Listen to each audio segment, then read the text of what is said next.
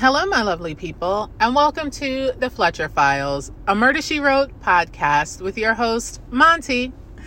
Well, this week we will be talking about The Corpse Flew First Class. Season 3, Episode 12, first aired January 18th, 1987. And the IMDb summary reads While on a flight to London, a wealthy woman's chauffeur dies suddenly and when the priceless necklace he was carrying turns out missing, it becomes a case of murder. Okay, that was fun. Anyway, this is one of my favorite, favorite, favorite, favorite episodes. So let's get into the returners and then right into the cast and diving into this. I got notes upon notes, but let's get to it. So, our first returner is Pat Harrington Jr., and we will recognize him as Assistant District Attorney Mel Comstock in Footnote to Murder. In this episode, he will be playing Gunner Global. We also have Andrew Parks, and we will recognize him as Russell Tompkins from My Johnny Lies Over the Ocean. Now, he was the love interest well, he was the one that Jessica was trying to hook Pamela up with, right? He was the one that Pamela was like, oh, he must be a teacher. Him. He plays a flight attendant named Fred Jenkins in this episode. Now, the only reason we know he has a name is because of IMDb. At no point do they refer to him by any name. So Anyway, however, this is his last appearance in a Murder She Wrote episode. So now let's get into all of the characters. We have Kay Davis, who is also a flight attendant. We have Gunner Global, Errol Pogson, Sonny Greer, Lewis and Mrs. Metcalf. Now, he has a name, a first name, but she don't. Okay, that is a whole mess. Anyway, Fred Jenkins, Dr. Clint Strayhorn, Captain Weasel, John Sukahara, Otto Hardwick, Leon Bagard, Carney, and Elizabeth Welch. Also, there's a Blayton. Okay, that is the only name. I don't know if it's a first name or last name or whatever. We meet him once and that's it. And he's not referred to by name. So, again, IMDb to the rescue. So we open up inside the safety deposit vault at a bank, and we have Sonny, her bodyguard Leon, and the bank manager. And I'm guessing this is the bank manager because she has a multi million dollar necklace in her safety deposit box. And she is a well known actress. So, yeah, she's kind of a big deal. So, I'm sure the bank manager himself is the one who's helping her out, like, not for nothing. And he makes a comment as to the beauty of the necklace. And Sonny says, Why should the Brits have a monopoly on the crown jewels? Side note Kate Mulgrew, the actress playing Sonny Greer, has an amazing sultry voice. I love it and she was perfectly cast for this role. And honestly, I feel like everybody played their role perfectly. Honestly and truly, perfectly. Especially her. And, you know, we don't need to mention how amazing Angela Lansbury is as Jessica Fletcher. That goes without saying. But for all these auxiliary people, they played their positions. So thank you. That is why this is one of my faves. Anyway, so the bank manager scurries off to check on the insurance paperwork because, of course, once you are taking this priceless necklace out of the safety and security of your safety deposit box, which is in a locked vault, which is in a bank, you really have to increase the insurance because you're just out and about, you know with it and you're planning to wear it at a gala. So it's going to be open access. Like someone could just snatch it off your neck at any time. So he's going to check on the insurance paperwork. And as soon as he leaves, Sonny turns to Leon and they start making out. And I'm like, okay, girl, control yourself because there is probably a camera in there. So just because he, you know what, it's 1987. So probably not a security camera in the safety deposit vault because people probably have some illegal stuff in there, but they're paying good money. So there probably isn't. So, you know what? I take that back. So they zoom in on this kiss and then fade back into and it changes into the next scene. So I'm like, okay. So we see them, Sonny and Leon, leaving the bank. And the camera pans out, and we see a man in a phone booth because 1987. And he is calling someone reporting Sonny and Leon's movements.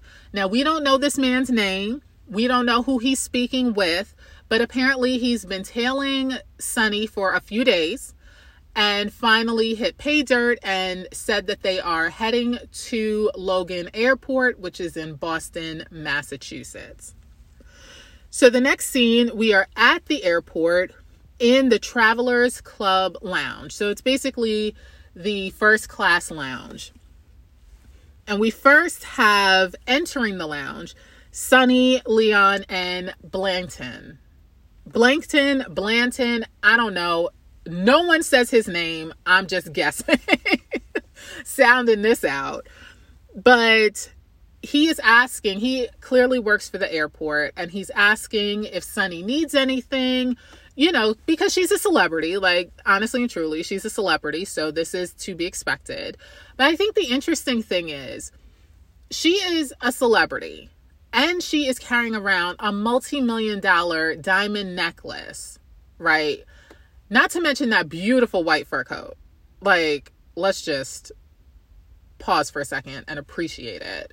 Sorry if um, you are not into fur. Just pretend it was fake. Just pretend it was a faux fur because it is gorgeous. Okay. anyway, but that she doesn't have more security. She has Leon and not for nothing. He's in the airport. I know this is 1987, but I highly doubt that he has a weapon on him of the gun variety. And he does not look like he could put up much of a fight for someone who is really trying to get this multi-million dollar necklace or hurt Sonny. So I don't understand why she doesn't have more security with her. And she has super large money. Like she has money, money, money. Okay, not just from her career, but she has old money. Okay.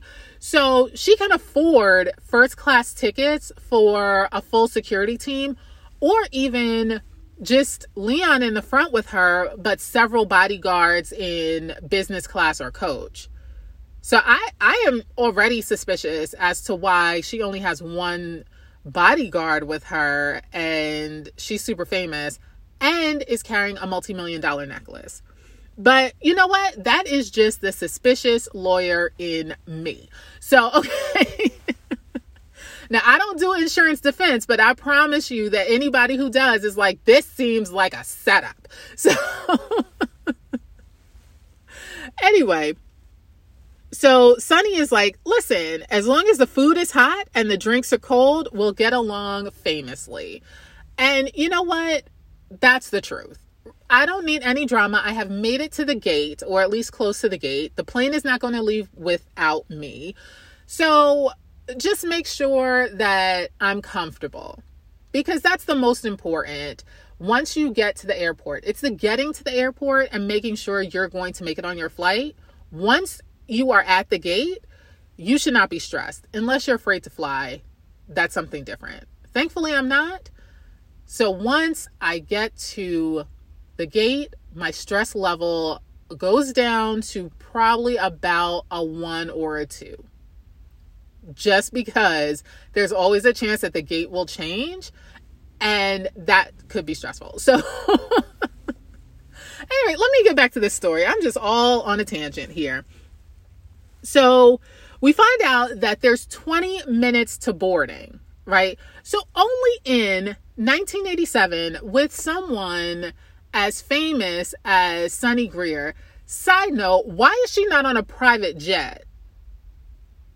yeah, let's pause and think about why she's not on a private jet. But then this plot couldn't have happened. So, okay. Mm, okay. But like I was saying, only in 1987 with a celebrity could they get to the first class lounge, right? 20 minutes before boarding an international flight. Okay. Now, in 2021, you know, in these COVID streets, in this post 9 11 streets, right? You have to be there for an international flight three to four hours beforehand.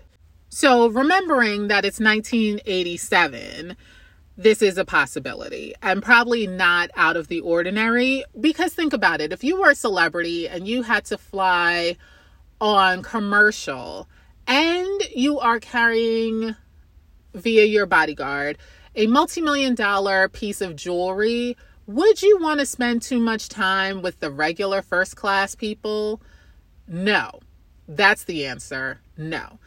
So it makes sense that she would be cutting it this close. So, anyway, so she walks into the lounge with Leon and she bumps into Clint. Now, he is a doctor, he is a plastic surgeon, and they know each other. And Sonny is like, What are you doing here? Because everyone knows that she is going to London for a gala. And Clint mentions the fact that he's heard that she's wearing the Princess Empress, not Princess, Empress Catherine necklace. And she's like, I want to know how the press gets this information. Girl, you gave it to them. we know how that works, okay? you all surprised you know who told them. It might not have been you making the call, but definitely your people told them for absolutely sure. Your manager has the tabloids on speed dial. Okay. We know how this works. Thank you, Kardashians, for letting us know that this is how this works. Anyway, so Clint says, Well, I'm making a transatlantic house call to do a little nip and tuck on, and he gave her name. I didn't write it down because it didn't matter. And so then he goes on to say, you know, doctors like me would be out of work or starve. He said starve if everyone was as much of an ageless beauty as you are. And she's like, thank you. Um, but in 20 years, when it all starts falling apart, you know, I'll come and see about you. And he's like, I'm in the book. But I, okay, okay. I will say that Sonny did look flawless. Her skin looked rich. Okay, she looked like she takes great care of her skin. She did. So he was not lying. It may have sounded like that, but he was actually telling the truth. The flattery was correct. So as they're talking, this guy kind of bum rushes in with a camera, bumps into Jessica. She drops whatever's on her plate, but doesn't drop the plate, bumps into somebody else. This guy is taking photos, and Sonny is like, Oh my God, Leon. And she holds up her purse to block her face. And Leon then snatches the camera out of this man's hands. He then rips the film out, destroying it, right? and then throws the camera back at the guy and grabs his collar and just really like heave hose him outside and is like, I'll take out the trash. Now, he might not have said that, but that's what he meant. Uh, he didn't say that, but that's what I heard. Um, and he proceeds to drag that man out. And so then Sonny walks up to Jessica and apologizes by saying that she's sorry that, you know, um, that you got bumped into by that guy and whatever. But with Madonna out of the country, someone has to be shot. And then Jessica's like, no, it's perfectly fine. I I'm fine, thank you. And so Sonny walks off. And the person that Jessica bumped into, she apologizes to him or he apologizes to her, whichever it was. And they introduce themselves, and he is Errol Pogson. Pogson? Something to that effect. We call him Errol, right? And she's like, "Oh, I left a, I lost a few shrimp puffs, but you know, no harm, no foul." So Errol is like, "Who was that film star that they were trying to capture?" And Jessica says, "Oh, that's Sonny Greer." Once she says the name, he immediately recognizes her and says, "Oh, we British aren't the only ones with infamous actresses or however he puts it." Which is strange because most people would recognize the face of the person, but not their name. You know, because there's some actors and actresses that are in everything, everything. And then you see their name and you're like, who the heck is that? You then see their photo and you're like, oh my gosh, yes, I know who that is. Oh, I had no idea that was their real name. They're in things and stuff. That anyway, but it was odd because he seemed to recognize her by name rather than by actually looking at her. But I don't know. Maybe it's because her hair was pulled back and so she looked different. I don't know. Anyway, so we find out that Errol is heading back to England after a holiday in the States. And Jessica says, well, she's technically heading on holiday, but honestly, she's going to research a murder from Northumberland from the turn of the century. So Errol's like, oh, how macabre. You must be a writer why would you put two and two together and figure out she was a writer? I would have been like, are you in law enforcement? Like, what do you, like, I don't know. Maybe when he said writer, he meant like reporter who, and a reporter would be interested in doing a story about that. So I'm going to guess that's what he meant. He meant reporter as opposed to a novelist, you know? Well, you know what? In 2021, I would have been like, oh, so you're into true crimes. That is amazing. Like, what's your job that you're able to do this? Are you a podcaster? Are you on YouTube? But that's 2021. So, yeah, I guess back then when he said writer, I'm going to assume he meant like reporter or freelance writer who could write on an old story like that and actually make money off of it. So she says, Yes, I'm a writer, and waits a beat. And he then realizes, Oh my goodness, Jessica Fletcher, JB Fletcher. Oh my goodness. I remember about three years ago, you were a, fl- a few floors down rummaging through our files. And she's like, Ah, yeah, so you are with Scotland Yard and a 25 year man to boot. And he's like, How did you know? She was like, Your lapel pin. So he had his 25 year lapel pin on his suit jacket. So he's like, Yes, like, who was the Scotland Yard person, the inspector that you were working with? And she says, Inspector Crimmins. And he's like, Oh, Roger. Yes, yes. Now, we know when Jessica was in England, specifically London or a city nearby, when she went to visit her cousin Emma in Sing a Song of Murder. That is when she met Inspector Crimmins. Now, this is probably not the time that Errol is speaking about because I she was helping Inspector Crimmins, but I don't think she would have been going through their files.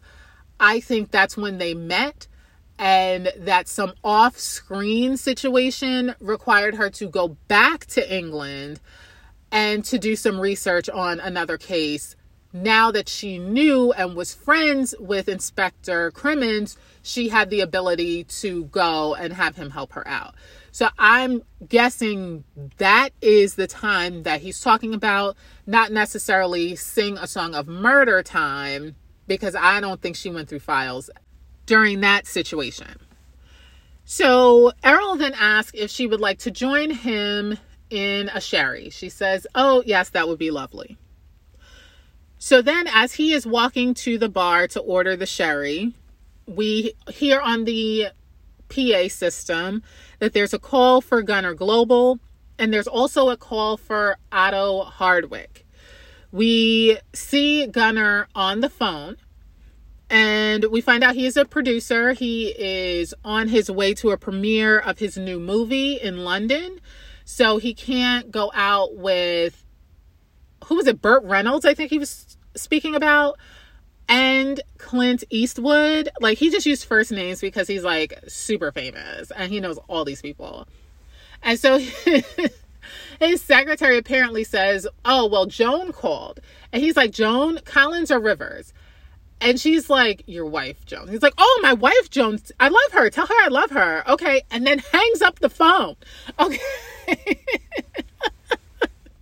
he doesn't say goodbye. He doesn't say, I'll talk to you later. Nothing. He just hangs up the phone. Okay. Like, who does that? Well, they do that on TV a lot. But in real life, you should say goodbye okay, you're about to go overseas and be there for some period of time.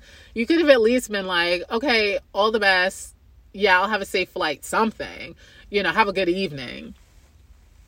But anyway, we then see Jessica looking around, waiting for her sherry.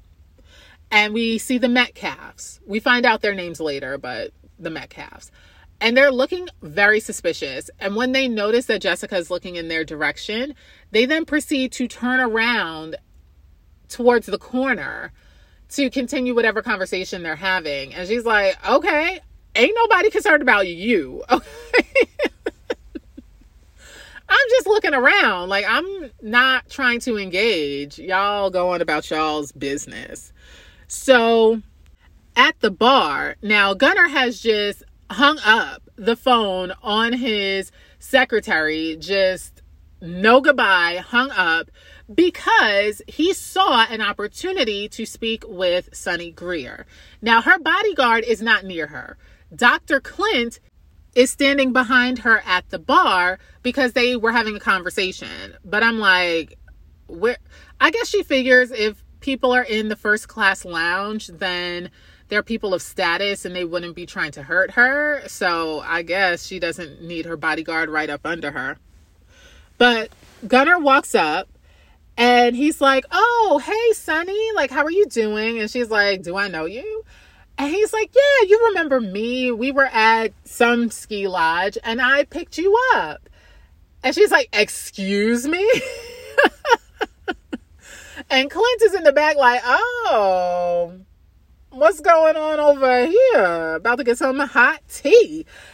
And so Gunnar's like, when you fell, she's like, oh, you were the guy in the green plaid parka with the white sunscreen all over your nose.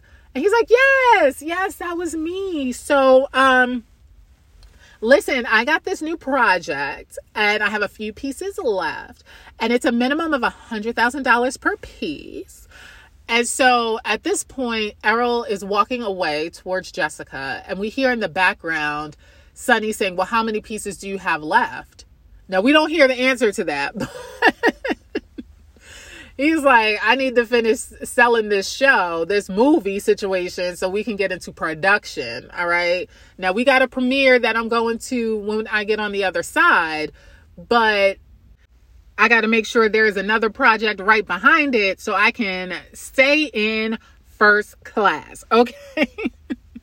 so Errol makes it back to Jessica. They have like two sips of sherry before the boarding starts for their flight. Now, as they're getting up, Errol says, let me be your bodyguard in ca- just in case there is a well-read paparazzi who decides to start chasing you. Now, that was funny. Like I'm That was appropriate and it was funny. So, kudos to him. Well, kudos to the writer who came up with that line. So the next scene, we are on the airplane. Now, from here to almost the very end, we are confined to the first class section of the airplane and the first class lounge on the airplane. So upstairs is the first class lounge, downstairs is the first class seating. So that is where the majority of this episode takes place. So Jessica is seatmates with Gunner Global. So, yay. Errol is in the first row of first class. I'm like, hey, okay, where he get this type of money from? Like, okay, is Scotland Yard paying like that? Okay, hey, in 1987 that you could get a first class ticket. I see, I see how you go. But he is sitting next to some rando. Okay, we don't know who this lady is. She is literally a background actor. But he is sitting directly in front of Jessica and he says, Oh, after dinner, let's go upstairs to the lounge and have coffee. She's like, Oh, that's a great idea. So Jessica sits down next to Gunnar Global, right? Gunnar. And he is like aggressively flipping pages. aggressively flipping pages. And he introduces himself and he's like, I single handedly produced off road aliens. And Jessica's like, Oh, hey, I must have missed that one. Uh, I'm Jessica Fletcher. so he's like, Nice to meet you. And so then Fred, the flight attendant, comes up and says, Oh, Mrs. Fletcher, I've um, I'm a big fan of yours. If there's anything you need, just let me know and we'll make sure you get it. You know, it's an honor to have you flying with us. So he then takes her coat. She's like, Oh, thank you. Thank you. You know, I appreciate it. And he walks away. And so Gunnar turns to her and is like, Be honest with me. Are you somebody? What? Everybody is somebody. But she doesn't say that. I'm saying that. She says, I'm a writer. He's like, Oh, you're a writer? Oh my goodness. God works things out, even for me. okay. And she's like, What? He's like, Here. And he hands her the script. And he's like, You don't ask me what's wrong with it. Everything is wrong with it. And there's back and forth. She's like, I am not that type of writer. I don't think I'm a good enough writer to redo this screenplay. And so he says, Well, you must be a good writer. You're in first class, aren't you? And she's like, Touche. Okay. because the fact is, like, she doesn't come from like family money. And it's probably because she's super famous author that she has the money to fly first class or at the very least is with a publishing house that can afford to send her to do research in England, specifically London, and send her there first class. So, yeah, so she is like you're right. Okay. Um but still, like, I, I don't know about this. And Gunner, being the persistent person that he is, is like, listen, we have several hours. Okay. I am known to be able to convince people, and we have all the way until we get to Fog Town. I'm assuming he means London. For me to convince you, she's like, you know what? Mm, no, mm, that's fine. That's actually factually fine. I will take a look at it, but no promises. And you know what? That's the best response you could give because he was going to be super annoying if you didn't.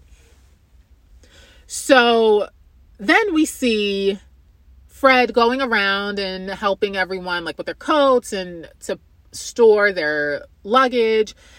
And he goes up to the Metcalfs and he's like, Oh, you know, can I take your basket? I can put it overhead. And she's like, No, no, no, no, it's my knitting. It's my knitting. the husband just does the most about it and Fred's like, "I I don't even care." No is fine. Like no is a complete sentence and it answered my question. So both of y'all are giving a lot more information than I need. But you know what? I have an entire first class to deal with. I'm not even going to question this. And he just moves on.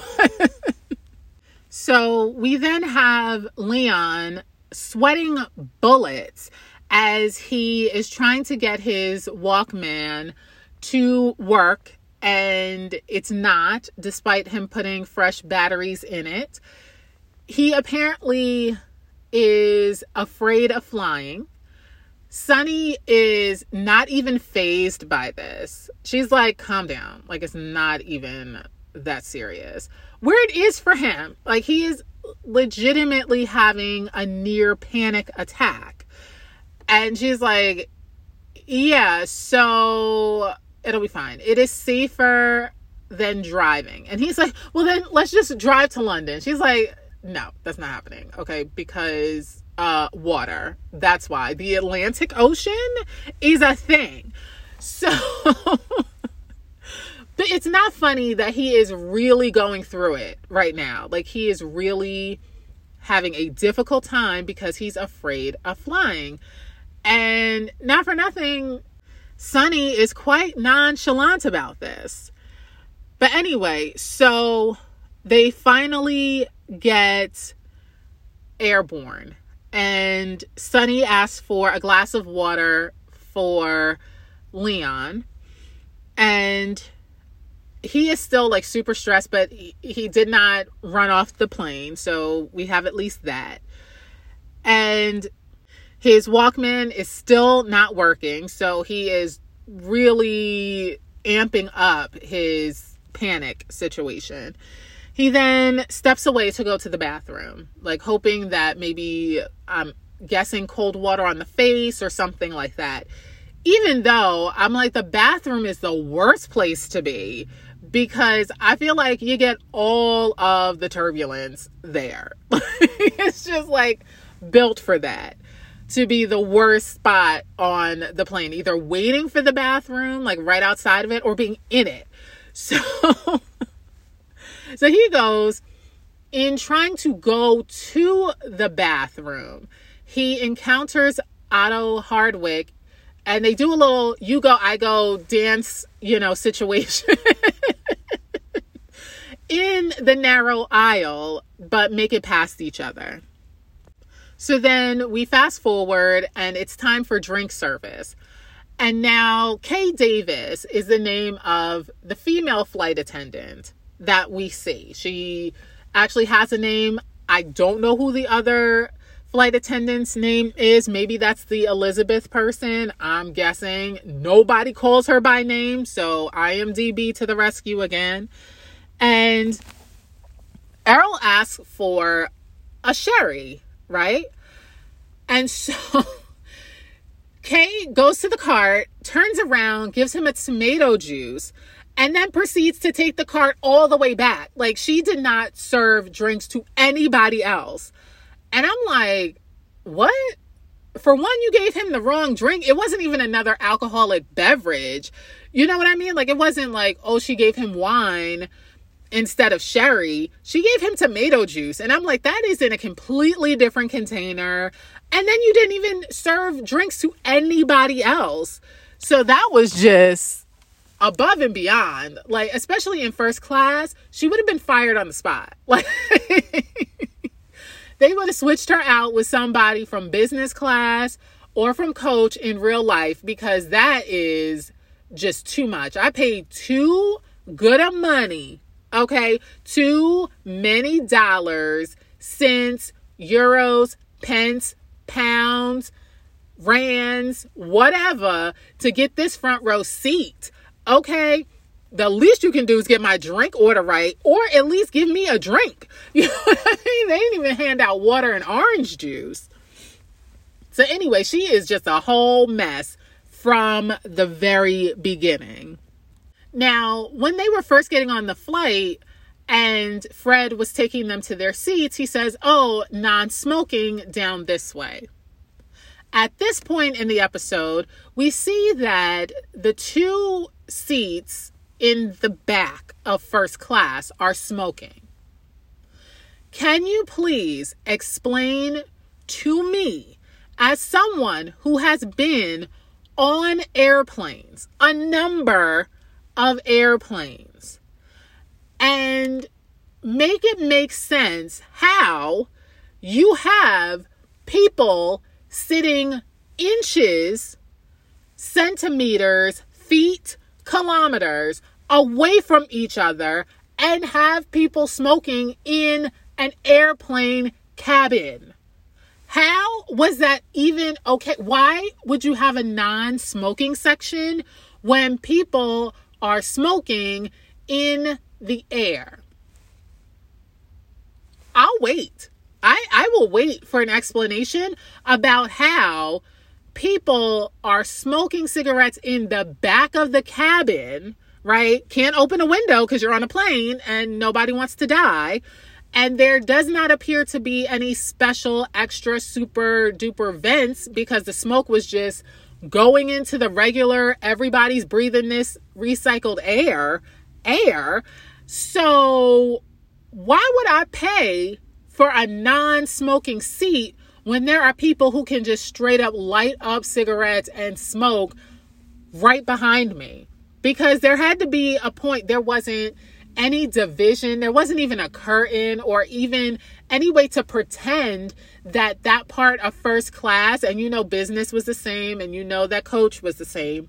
There was nothing to even pretend that there was a division between the smoking section and the non smoking section. If there's a smoking section on a plane, the entire plane is a smoking section. what in the world? Like, how is that okay? How was that okay to be like, oh, this is a non smoking section when smoke goes into the air and dissipates in the air and spreads in the air and you're contained in an airplane with recycled air that does not have sufficient ventilation to eradicate the cigarette smoke. Yeah, I don't think I'll ever get an, a proper answer to that. It just is what it is, but it doesn't make sense. So basically, the entire plane was a smoking section because that's how smoking works. Okay, so. so Leon then comes back from the restroom. He is looking worse for wear, and Jessica's like, "Oh, white knuckler," and he's like, "Yeah, I'm, I'm really not a fan of flying." Now, if you look in the background, not even that far in the background, Gunner is not out. Like his mouth is open. Okay. I'm like, I wonder if he was really asleep. Like if it just had been a long day or if he had come from another time zone filming something else.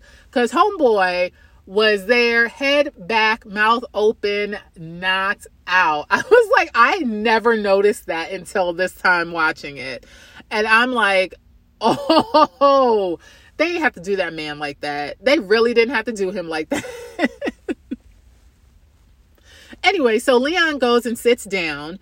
Sonny is like, You didn't lose it, did you? He's like, No, it's right here, and taps his breast pocket. But not for nothing, that's an odd thing to say. Like he literally walked about uh 10 to 15 steps away from the seat, used the restroom, and came back. So, what would make you think that he would have lost it? And if he did lose it, he would have alerted you or he would have been looking for it. So, that's a very odd comment to make. But, you know, plot, I guess. So, so we again see how out of touch Kay Davis is, how inattentive, more specifically. She tries to give Jessica red wine, and Jessica's like, uh, not today. Okay, you're not about to ruin my Dover sole first class meal up in here with some red wine with my fish. uh, white wine, thank you. At least she was polite about it. And Kay was like, oh, yes, yes, white wine with fish. Jessica's like, yeah, because that's why I asked for white wine. what? Anyway, so they're then watching a movie.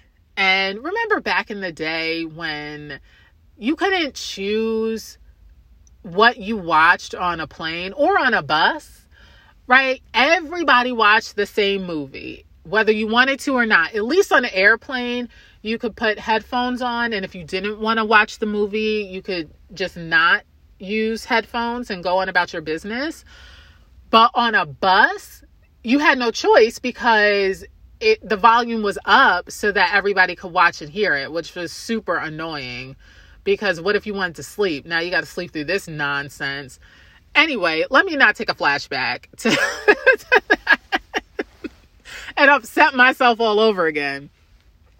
But the funny thing about this is, I read in some article that Angela Lansbury did not like car chases and violence to that degree, right? Like fighting and, and, things like that. So that was one of the reasons that she never drove in as Jessica Fletcher.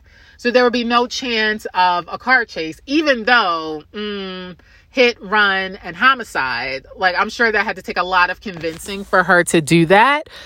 But she did not like those.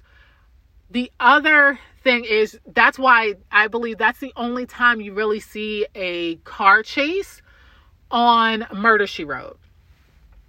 If there's another one that comes up, then we'll discuss it at that time. But for the record, Angela Lansbury personally did not like these things. So that would explain the absolute look of disgust on her face as she's watching the car chase scene in this movie, which apparently has several. And she takes off her headphones and like shakes her head. Just absolute disgust. Okay. So that that is why she had that look on her face or several looks on her face during that scene because she as a person, not as a character, but as a real person, detested those things. So, just a little background situation. So, at this point, Jessica goes to the restroom, and we all hear an electric razor. And it stops, and literally two seconds later, we see Otto Hardwick leave the bathroom. And I'm like, where did he put this razor? Like, how?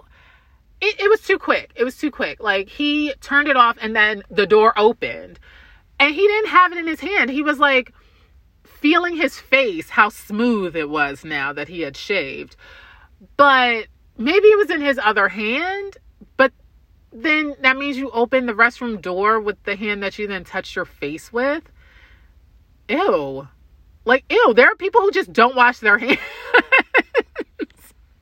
when they use the bathroom, especially on an airplane. God. Um, and not even thinking about that as we're in 2021 in these COVID streets, but just in general, like gross. So Jessica then goes into the restroom after Otto has stepped out. We then see in the background in a bit that Sonny goes upstairs to the first class lounge where she finds Clint sitting there having a drink. And long story short, Clint offers to buy the Empress Catherine necklace with him and some of his doctor friends. They want to, they're looking for an investment and they believe that this may be a good option. She says no. Yes, it's a gaudy little bauble, but you know, it's been in the family since Bunker Hill. So, yeah, it has been in her family since the 17th century, 18th century. I don't know. Anyway, a long time. So, she's not looking to sell it. He accepts that. He's like, okay, I understand. I can say that I asked. That's all I can do. So the next scene, the movie is now over and there is some turbulence. So the seatbelt sign lights up. The flight attendants are going around to make sure everyone is seated with their seatbelts fastened. And the Metcalfs are buckling up, and the knitting basket almost falls on the floor. Lewis grabs it and he's like, Be careful. And the wife, I can't believe they didn't give her name.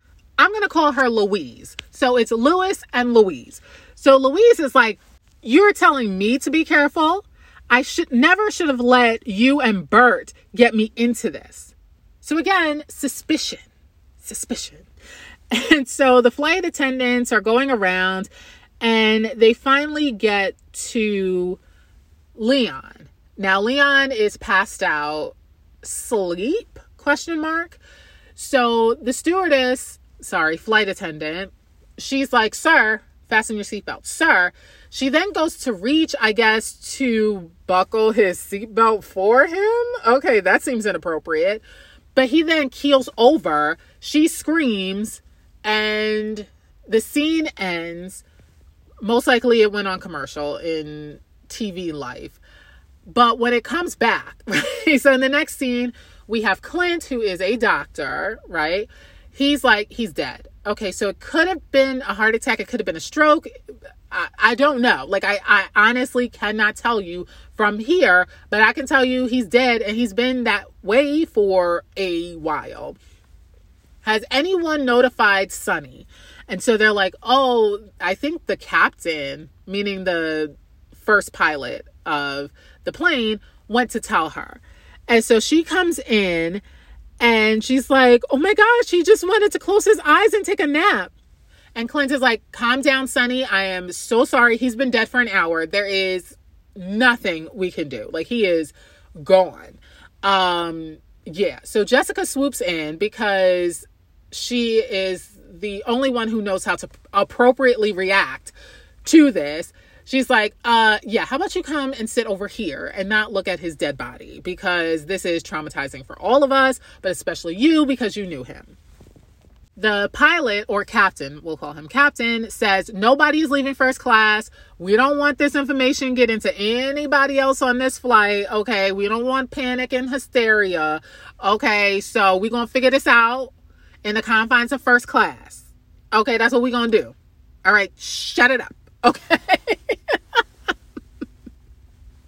but you know what? This is his plane, and he got to keep these people in line. I completely agree. So Jessica is comforting Sonny, and she reveals, like, I know it's no secret that he was more than just an employee to me. You know, we had a relationship and in order to make it seem more legit that we were spending more time together he became my bodyguard right? He was originally her chauffeur and then he became her bodyguard so that they could be seen together and it would seem more legit that they were together a lot but i'm like but they already knew you were in a relationship with him so like what difference did that make why are you why is he on your payroll then? Like y'all are having a relationship right? And everybody knows like it's in the tabloids. So why didn't you just live your truth and be like yep that's my man. Okay. He is not on my payroll. That makes it look worse that he's on your payroll and you're sleeping with him. You are paying him to sleep with you girl. That's stupid you should be getting it for free. How is he? How he getting overtime to have sex with you? and your companies are paying for it. That's stupid. That is stupid. Girl. Girl, you need to know better than this. You should have immediately taken him off of payroll and just been like, y'all know we together. All right, I don't care what y'all think. I'm having a good time. Okay, I am single and I am enjoying this situation. All right, be mad. Okay. How everybody know and you still got him on the payroll? Stupid. Anyway, So we find out, sorry, a mess.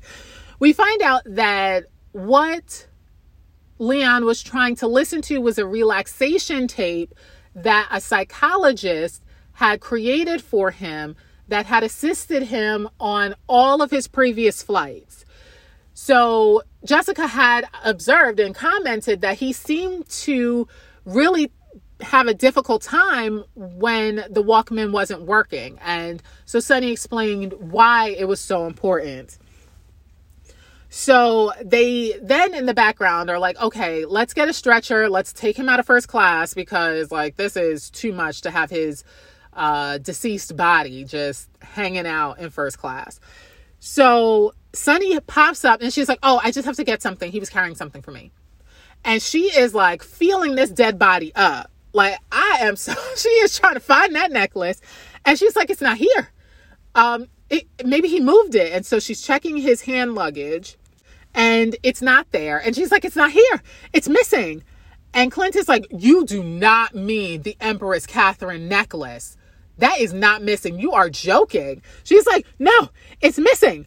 And that means that he wasn't, this wasn't an accident. He was murdered. One of you is a murdering thief. And I'm like, it just got interesting in this first class. Okay, just because y'all got money to be in first class don't mean that you ain't out here killing and robbing people. So Gunner is like, Are you serious? It ain't one of us. Man, I got money. Ain't nobody trying to steal from you. he like, girl, no, it ain't one of us. You stupid. Because because honestly, honestly, honestly, let's all jokes aside, it would not make sense for somebody who is a passenger of first class, a named ticketed passenger, to steal this necklace and murder this man when they could easily be identified because if he was dead, they were going to look into it and they would have checked everybody's luggage, which they proceed to do. So it doesn't make sense at all. So that's why I'm with Gunner. Like, girl, ain't nobody trying to steal that diamond and murder that man at the same time. we'll figure out what happened though. M- meaning Jessica will figure out what happened. So the captain is like, ah, Jesus. So what we're going to do is I'm going to have them phone ahead to Heathrow and we will have Scotland Yard waiting and we will handle it once we get to the ground and everybody's going to be detained and that's that on that. And so Gunner's like, oh no, I have to make connections to Budapest. Now, now, did we not hear him on the phone saying that he was going to the premiere of one of his movies in London and that's why he could not go skydiving or whatever the heck it was with Burt Reynolds and Clint Eastwood? Is it isn't that what we heard earlier in this? I think somebody forgot or I think another writer wrote this portion. But either way, Errol steps up and says Scotland Yard is already here. Louise, that is not her name, but that's what we're calling her, Louise Metcalf, is like, uh, you're the police? And he's like, yes, I am. Well, clearly my holiday got cut shorter than I expected. So he is going to look into it. And we have two hours until they get to Heathrow. So he has two hours to figure this out, or he'll have to turn the investigation over to the Scotland Yard slash, well, it's a different agency, the airport police, as well as Scotland Yard. And I'm assuming that he will not be the assigned inspector because what? Okay, I would assume that they would have him complete his investigation since he was on the plane. But whatever, you know, the plot and not logical conclusions. I I got it. I got it. So Sonny starts pointing fingers, right? So we find out that the necklace is valued at two to three million dollars. And so first, Sonny is like, oh, as to Clint, you were asking about it. You wanted to buy it. And Clint is like, ain't nobody trying to steal that necklace. I was willing to purchase it for investment. Why I'm going to steal it? That's stupid. And Clint is like, there was no secret that you were going to wear that necklace to the gala. So clearly you want to fly it over there with you. And Jessica's like, uh, actually, I did read something in the Boston Sentinel about you wearing the necklace to the gala. So yeah, it wasn't a secret. Um, then Jessica's like, uh, so did you have the necklace insured? Let's get down to brass tacks.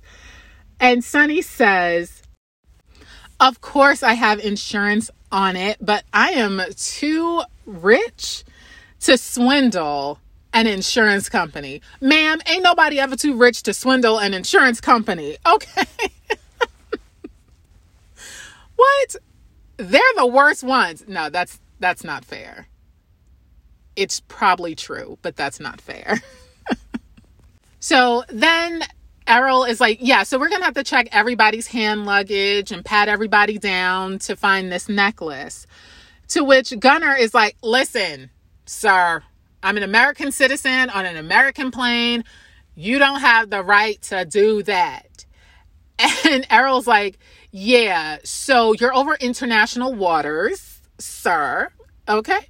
And if the captain, meaning the pilot, gives permission, because the captain of an airplane is the top legal enforcer or law enforcement person on the plane. So they make the all of the decisions. If they want to kick you off the plane, they can kick you off the plane. If they have mandates that they must follow because of federal regulations, they're the ones who are to impose it. And they usually give that ability to the flight attendants in their stead because they are what? Flying the plane. So, of course, the captain is like, yeah, so he's actually uh Scotland Yard inspector. So, yeah, he is going to investigate and he's going to check your bags because that's what's going to happen. Somebody is dead. Like, so Gunnar, get it together because otherwise everybody's being detained once we get to Heathrow until this is figured out. So you can let him do his job now while we're in the air so that you can go on about your way if you did not murder and or steal. And that'll be that. So Gunnar shuts his face as he should. Okay. So Errol and Jessica step to the side and Errol reveals that he has spent 25 years playing it safe, where as younger officers took more risk and were promoted over him. So if he is able to solve this and bring in a murderer and thief, then this could mean a promotion to chief inspector. So he really, really needs this. So Jessica says, you know what? I'll help you. We're going to get this done. So we go back out, and Sonny then points the finger at Gunner, saying, Hey, listen, he was trying to get money for this project. You know, he's a producer. Yeah, know. That doesn't automatically mean that he is a thief, but like, let's be serious. Like, let's let's be a hundred percent truthful. anyway, so at this point, John Sugihara stands up and he's like, hey, yeah. So the fact is, they're probably going to break that necklace down into individual stones and sell it on the black market for netting a million and a half or more, right? And so everyone's like, uh, sir, who are you? If you were the thief, because you're sounding real thiefish. okay. And he's like, oh, here's my card. I cut the Cape Town diamond. What did he say? 20 years ago, however many years ago. in 1980. In 1980. So seven years ago. He cut the Cape Town diamond, and he says flawlessly, I might add. Now, for those of you who are on my Patreon, know that I was in Cape Town, South Africa, not in 1980 or 1987, but in 2021. So, if you are on Patreon or are looking for a reason to join the Fletcher Files pod on Patreon, if you want to hear the story time and see the photos, uh, sign on up for that.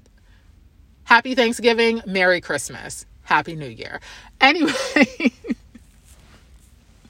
so clearly, John is a diamond expert and would have this additional knowledge about it. I don't know why he needed to say anything, but he did, and he's made his presence known. And he's like, You can check my bag now. So, to show that although he has this information based on his profession, that he is not the person who stole it, even though it sounds like he would be the most appropriate person to have stolen it. But okay, great.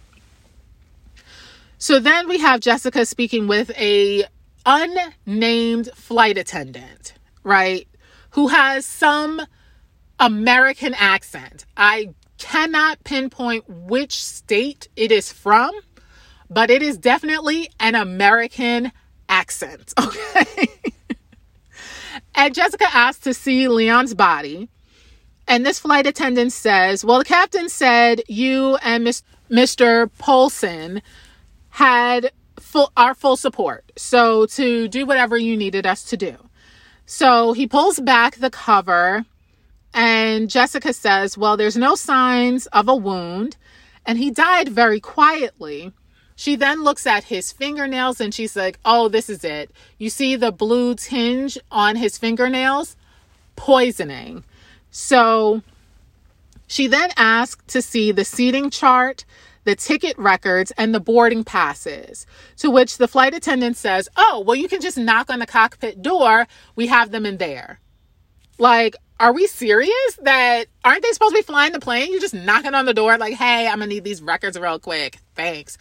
Flight attendant, can't you go in there and get that? Like, should a civilian really be standing at the cockpit door or even worse, going in? I'm sure that's against federal regulations. Like, I understand that somebody has been murdered and there has been a theft, but I'm sure that the FAA is like watching this, like, oh no, oh, oh no, this is this is terrible. this is the violations of it all. okay. So she gets a hold, Jessica eh, gets a hold of the ticketing records, and Errol comes up and they're viewing it and they see that Sonny purchased her ticket today, that day. And the only person who purchased tickets after her was John Sikahara. And Errol's like, Well, I already checked his bags, but you know what? I'll check him again.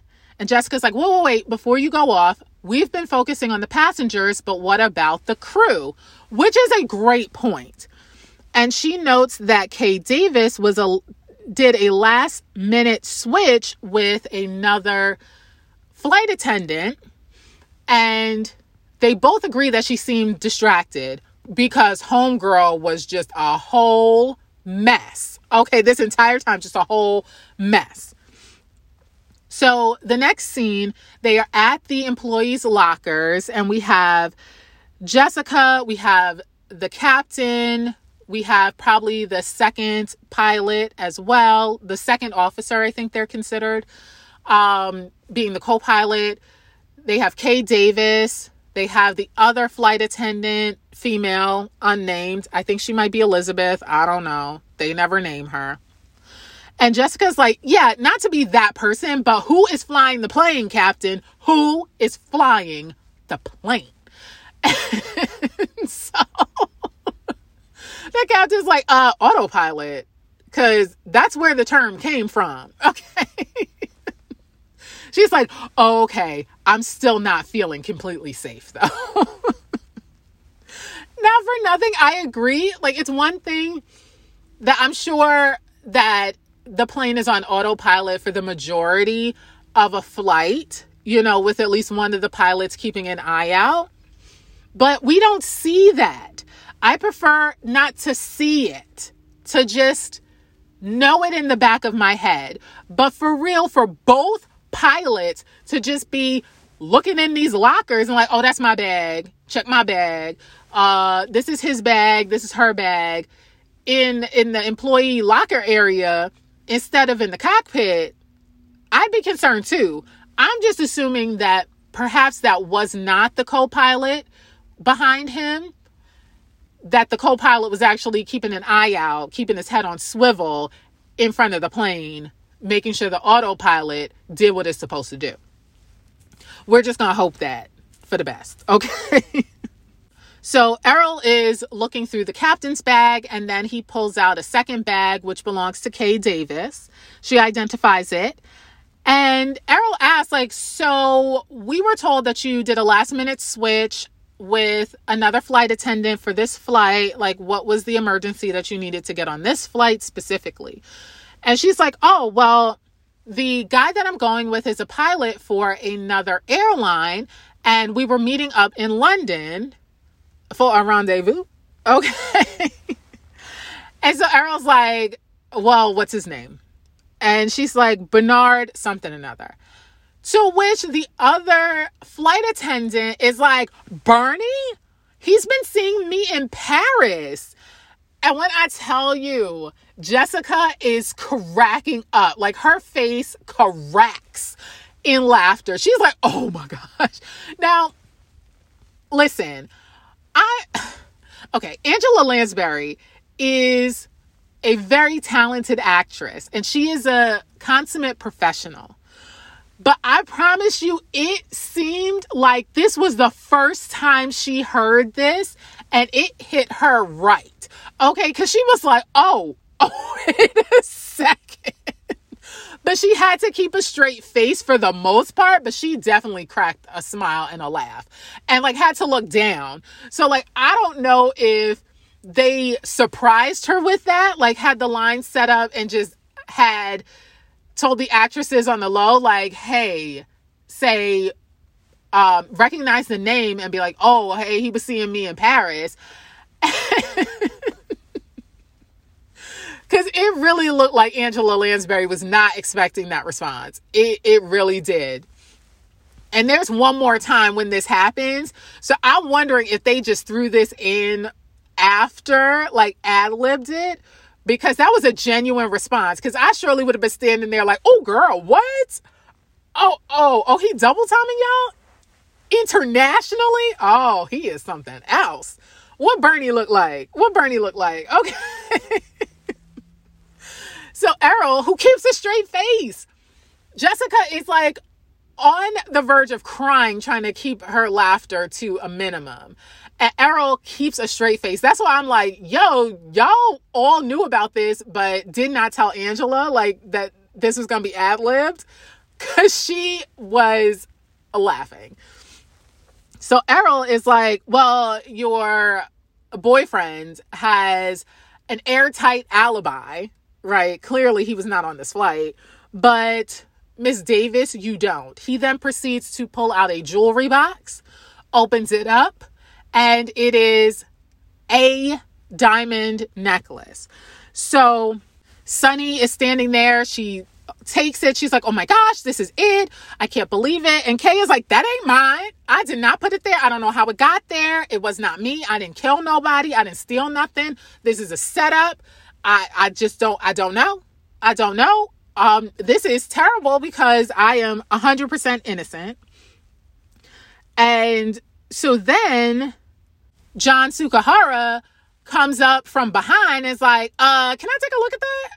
Can I take a look at that? And he puts his little eyeglass situation to inspect it, and he's like, maybe it's the light. And he he's looking, he's like, uh, so this is a fake. Now I don't I don't know. This is a fake. If she stole it, she stole a fake. So Sonny looks at it again, and Jessica's like, is it possible that Leon brought the fake with him? And she's like, no, he would have told me. He never said anything. So she looks closer. She's like, oh my God, it is a fake. So she looks absolutely surprised as well. Everyone is stunned. And so the captain is like, uh, so is Kay free to go? Because we got to finish landing this plane. Okay. So, like, is she in trouble or nah? And so Errol is like, y'all can get back to work. Uh, let's resume looking in people's bags. So they make it to the Metcalfs. They're the next ones up.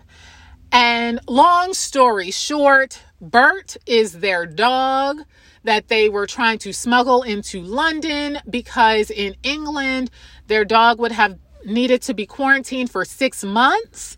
And they did not want to do that, nor did they want to leave Bert in a kennel back in the States. I believe they were going to be on vacation for like a month or so. So, yeah, that was what they were trying to do. And I'm like, not for nothing. Like in 2021, gender fluidity is a thing. But I was very confused about the fact that Bert is a boy dog, but had bows in his hair, fur, hair, fur. You know what I mean. I'm like, okay, you know, it was like if you wanted a female dog, then why didn't you just get a female dog? But you know what? Bert didn't care. He did not care. He's like, I'm going to sit amongst this yarn with my pink collar and the bows in my hair, fur, whatever situation. And I'm in first class. Okay, I'm in first class. But I am concerned that they give that dog something to keep it quiet. Now, how is the dog going to go to the bathroom? Now, we didn't discuss all of that. Now, we didn't discuss all of that because there are provisions made now because people have support animals. And also, if you're moving to another country or another state, you need to be able to transport your animal. So, there are provisions for that, that because they were hiding Bert, they didn't follow any of those. How did the dog go to the bathroom? Think about that. Now we're moving on because I am concerned for the health of that dog. Anyway, so this was the second time that Jessica is standing behind Errol and there when Louise, because like I said, that's not her real name, but Louise Metcalf, pulls Bert out of her bag. Jessica again starts to laugh. Like she catches herself, but not soon enough. And again, I believe that she did not expect them to pull a dog out of that bag because she seemed tickled by this. Okay. And Errol kept a straight face. Like he, like he was expecting that. He looked dejected as he should, right? Everyone reacted appropriately except Jessica in the sense that I think she was supposed to keep a straight face. Okay. now, if I was there, I would have been like, oh, you did not just pull a dog out of your bag like. Man, what is wrong with you? You had a whole dog in that bag for six hours? Oh my goodness. They need to take that dog from you. This is this is terrible. This is oh no, that is animal cruelty, ma'am. No, you need to go to jail. You need to go to somebody's jail. That is mm no, no. That is not funny, but it's hilarious how Jessica was touched by this revelation. so the next scene Errol and Jessica are speaking, and Errol's like, Oh my goodness, the only citation I'm gonna get is as the dog catcher of the year. And I'm like, True, true. anyway, Jessica's like, I'll help you. And so he has requested the ticketing records for all of the Boston London corridor flights for the past previous for the previous days as well as later that day and the next few days. Now, I have no idea why this flight had all of that information just at the ready. Like, did they fax this information? Like, what? Anyway, so they have it because plots. So, and they find that Otto Hardwick has a ticket for every single flight that Sonny and her necklace could have taken to arrive at the gala. Okay. So Errol's like, well, I already checked his bags, but I'm definitely going to check again. They also bring up the fact that he did not want to sit next to the guy who was smoking in the lounge. And he made it very clear in his actions that he did not like cigarette smoke. I'm like, uh, who does? There are smokers who don't like cigarette smoke. anyway, so they're like, why would he be in the smoking section when there is perfectly when there was a perfectly good seat in non-smoking? Again, there is no non-smoking section when you're smoking in the cabin of a plane. Anyway, sorry. That's still stupid to me. so of course they're like, all right, he wanted to be far enough away from his target that it wasn't obvious what he was trying to do. So Jessica's like, well, how did he get the necklace? And how did he kill Leon? Then Jessica remembers, she's like, oh, wait, when Leon was going to the bathroom and Otto was coming out, there was an interaction. Like maybe he's a sleight of hand artist or maybe he is a professional pickpocket. And he did that. So Errol's like, yeah. And then later he came and killed Leon. And she's like, well, that doesn't make sense. And so Errol's like, yeah, we'll figure that out later. But first things first, let's go search him. So they go to search him. I don't make some comments like the best that Scotland Yard could come up with was a dog, and which is true. So he was speaking the truth. But anyway, long story short, Jessica figures out when she sees the shaving cream canister that it's probably a canister with a secret compartment. And Errol opens it up because, of course, we remember that he was using an electric shaver or, sorry, electric razor. And there would be no need for shaving cream with an electric razor. You would only use that with a standard razor, which was not in his bag, which I'm like, that's stupid. You should have, you could have spent a dollar. Okay, it's 1987. So probably like a few cents on a regular standard razor to throw in there to be like, hey, you know, sometimes I like the electric, sometimes I like the standard. I like options. But no, you didn't do that because what? Plot. So Errol opens up the bottom of it, and of course, the diamond necklace is in there. John Sukahara comes up. He's like, Yes, this is authentic. Hands it over to Sonny to look. She's like, Yes, this is it. Thank you. And Otto then admits that he stole the necklace and that he killed Leon. Now, everybody looks surprised at this second revelation, including Jessica, who looks confused and upset, right? so we know this is not the answer she expected. Errol then says, you know what, we'll get it processed as evidence and then we'll it'll be available for you to pick up Sonny after that. And the fact is, maybe, actually, maybe, because it is a two to three million dollar necklace, Scotland Yard would probably not want to hold on to it for any longer than they needed to. So they probably would just take extensive pictures and return it to her because they probably would not feel that they had the sufficient security. I know it's the law, is the police department, right? But I don't think they have ever had two to three million dollars worth of evidence for one case at any one time. So I could imagine that they would take pictures, process it, and then return it to her. So that is realistic.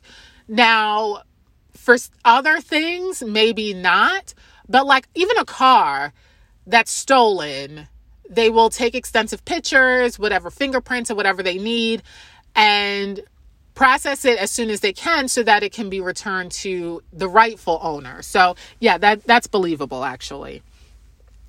So, we then get an announcement that they're landing and the next thing we know, Jessica is on the airplane phone calling for Inspector Crimmins with Scotland Yard. And Fred is like, Mrs. Fletcher, we are landing you need to sit down and put your seatbelt on. Like he is trying to be polite, but he is trying to be forceful because honestly, this is super unsafe. And she's like, I'm sorry, I just need a minute. I just need a minute. I'm so sorry. I need a minute. This is super important. So she gets whatever answer she needs to get. She then hangs up and goes to her seat. And the thing is, like, Fred is not just saying, you need to sit down and put your seatbelt on. He's like, I need to sit down and put my seatbelt on because this is dangerous for both of us. And he's like, the landing gear is down. So this is uh, dangerous with a capital D. Okay. So she sits down, she buckles her seatbelt, and they land the plane. So as soon as they get to the gate and the doors are unlocked, Errol and Otto are led off the plane by security. Once they get into the terminal, it's just Errol and Otto, Otto's hands being tied with green yarn, thanks to Louise Metcalf. So Errol signs Otto out, right? And is about to exit when he is stopped by customs officers who are like, the chief of customs wants to see you. And he's like, I've already signed the paperwork you can call my office in about an hour and whatever's whatever. I have to take this prisoner in. And they're like, yeah, no, it's protocol. You're going to his office or you're going to his office.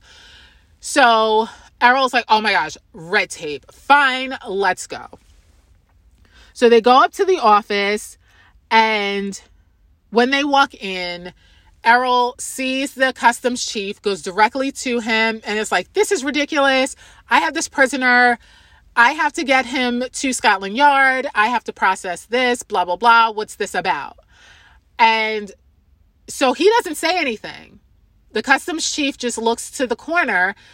Errol turns around and he sees Jessica standing there. And he's like, Jessica, like, what are you doing here? And she says the same thing you are, wrapping up a theft. And she says, sorry that we have to be on opposite ends. And Errol is like, what are you talking about? So basically, this was a scheme, a scandal, a setup. All right. So Otto, who is a professional pickpocket or a sleight of hand artist, whatever, lifted the necklace off of Leon when they were in the aisle. He then planted the fake necklace on Leon. Okay?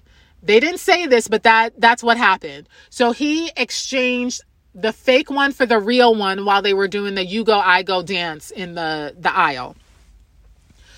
And the purpose of that was one, if someone realized that the real one was stolen, then Errol would make the find and arrest Otto. And since they were Confederates, meaning that they were co conspirators, they were partners in crime, that he, being Errol, could get him off the plane and through customs without a, anyone batting an eye because he was Scotland Yard or was Scotland Yard at some point, but not currently, we find out. If no one noticed the switch, then all the better but they had a plan A and a plan B. And so Jessica was like, it was a perfect plan, but Mr. Bigard went and got himself murdered, which revealed the theft. And when Otto admitted to the murder, it brought the fact to life that he must to light that he must be working with Errol because he would say anything, confess to any crime on the blotter, as she said, in order to get off that plane with Errol as his captor because they were in it together and they needed to get off the plane in that situation so they could get away with the necklace. Now, Jessica brings up the fact that there was no need to murder Leon because his murder really brought to light the theft. So there was no point. It would actually have been stupid of them to have murdered Leon to bring that to light. So at this point, Errol like hands over the necklace to the customs chief and is taken into custody. So the customs chief is like, hey, so if it wasn't Otto Hardwick who murdered Leon, who did? And she's like, well, they should be coming through customs in the next few minutes. So let's go out there. Jessica then encounters the Metcalfs and she suggests to them that they go to France because uh, Bert is welcome there. So he would not need to be quarantined. And so they're like, oh, okay, that's a really great option. But I'm like, don't you have reservations at a hotel, probably at least a month's worth in London? This is kind of short notice to cancel that. And it's kind of short notice to get a month long stay at a hotel in France that is animal friendly. But again, plot question mark no that's just not good advice i'm sorry that doesn't make sense when they're supposed to be there for an extended period of time anyway let's get to solving leon's murder so the next person that they see is Sonny Greer, okay, in that beautiful, beautiful white coat, okay? And her outfit, her cream outfit that matches the coat, like perfection, just perfection. Anyway, so Jessica lays it out. So Sonny messed with Leon's Walkman, causing him to get super stressed. She then suggested he take a sedative, which she, or tranquilizer, as she's probably done before. He takes that, but she doesn't give him an actual tranquilizer. She gives him a capsule of poison, killing him. She then takes the necklace out of his pocket and secretes it in the in Kay Davis's bag, right? To throw to make it look like a murder robbery, right? So Sonny is like, Are you ready for the battery of attorneys that I'm about to unleash on you? Like, you have no proof. And Jessica's like, Yeah, so basically, they're going to get fingerprints off of the doorknob to the cabin, to the employee's locker area, as well as off of Kay's vinyl bag. And they're probably going to be yours. So, yeah, is that enough proof? Because I think it is. I, I actually don't know if that is. I haven't really sat down to think about it, but okay. It got a confession out of her. So it was sufficient to get a confession out of her. And so Sonny was like, You're right. You're absolutely right. I found out that Leon climbed in my bed in order to climb out of the chauffeur's seat and onto bigger and better things for himself. He had his eyes set on a vice president position and he was betting a board member's wife in order to get it. He was actually going to meet her in London and give me the gate. Okay. And she's like, nobody dumps me. He was a nobody. And you know, she meant that. She meant that. That's what I'm saying. Like, get him off the payroll. If you're going to be having relations with him, have relations with him. But don't have him on the payroll too, girl. That was stupid. And now you now you going away for murder over this nobody. He everybody is somebody. I'm just saying. Everybody is somebody. But if you think he was a nobody, now you going to prison over that? Who looking stupid now? You got played. You played yourself. You actually played yourself as beautifully dressed and well put together, as great as your skin looked, you played yourself. So she is taken off by the customs chief And we end with Gunnar Global finally getting off the plane and Jessica saying, Oh, hey, here's the script that you gave me. It really was amazing. A, a mix between cinema verite and something else. She was talking about the prose and all of that. And mind you, the name of it was Off Road Aliens 2 The Second Coming. Yeah, yeah. She was talking about prose and cinema verite. So Gunnar was like, What? Oh, no. So the customs person was like, Do you have anything to declare? And he's like, Yes, I do. This, it's a dud. And so Gunnar and Jessica are laughing. The customs agent is like, What? I don't understand. I'm like, Clearly an inside joke. But that last scene is not on the regular TV edit, it is on the Prime Video. And when it was on Netflix, this is the full episode. But the TV edit does not have this last scene. So, anyway, that's that on that. One of my absolute favorite episodes for all of the reasons the double twist ending that they really tied up, I think, all of the loose ends for the most part. So, just well put together. Everyone played their part perfectly. They were so well cast. I loved it. So next week we will be watching another one of my favorites, Crossed Up. I love that one. I don't even know why, but I do. I love it. So I'm excited to review that one for you guys. Again, you can find me on Instagram at the Fletcher Files Pod on Instagram, on Facebook at the Fletcher Files Pod Facebook page or of course on Patreon at the Fletcher Files Pod on Patreon. So I can't wait to be back with you guys next week, Sunday at 5 p.m. So until then, promise me you will have an amazing week. Bye.